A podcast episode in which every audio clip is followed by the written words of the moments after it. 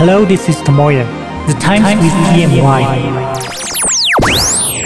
Welcome to my podcasting.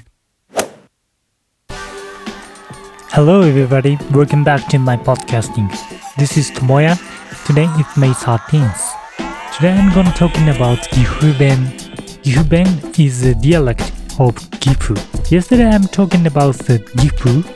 This is the central city of Japan. Okay, so let's get started. はい、皆さんこんにちは、ともやです。今日も短い時間ですが、私との時間お楽しみいただければと思います。さあ、今日は昨日に引き続き、岐阜について話していきます。まあ、昨日のポッドキャストでも少し触れたんですけども、岐阜弁です。岐阜の方言。方言というのはディアレクト。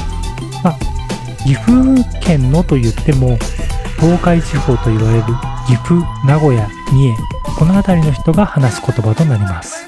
で、あの、日本の中でもおそらく岐阜の人にしか通じないものもあると思います。じゃあ一つ目いきます。蹴った。蹴った。聞いたことありますか？蹴ったって。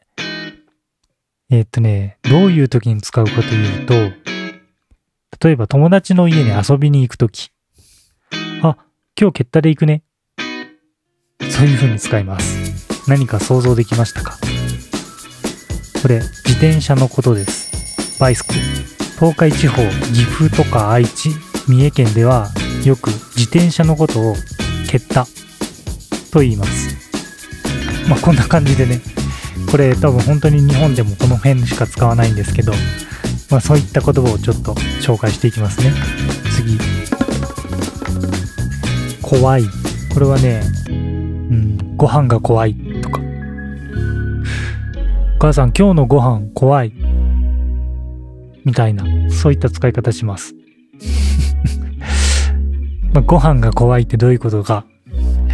まあ、普通にね、あの、怖いっていうのは恐怖を覚えること。お化けが怖いとか、なんだろう、怒られたら怖いとか、そういう意味でも怖いもあるんですけど、岐阜県で使う怖い。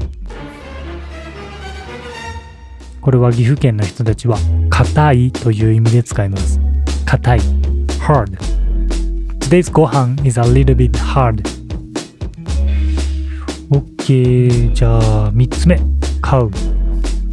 鍵を買うとか、ボタンを買うって言います。岐阜の人たちは。まあ、岐阜だけじゃなくて多分愛知県とかその辺の人も言うと思うんですけど、標準語は鍵をかけるだと思うんですけど、鍵をかける。ロック。ロック the door。あの、岐阜の人たちは鍵を買う。ボタンを買うって言います。逆に僕ら岐阜で育ったので、大人になって他の県の人と話すまで、この鍵をかけるっていうのを標準語で何て言うか知りませんでした。つる。机をつる。つる。これはあの、持ち上げて運ぶことを言います。Could you please move that desk? これ、標準語だと多分、すいません、机運んでください。もしくはその机を移動させてください。机を釣ってくださいって言います。カンカン。カンカン。これはね、硬いことをカンカンって言います。岐阜の人たちは。例えば、水が硬く凍っている。Ice is very hard. 硬いことをカンカンって言います。さあ、覚わりますか？どうですかね？こういうの覚わりそうですか？とってもリアルな Japanese です。とってもリアルな日本語。さあ今、覚わりますかって言ったけど、覚わりますかも岐阜 弁ですね。あの、覚えることができますか？っていうのが標準語かな。岐阜弁、岐阜の人たちはこういうこの、覚わりますか？って言います。今日は岐阜の dialect。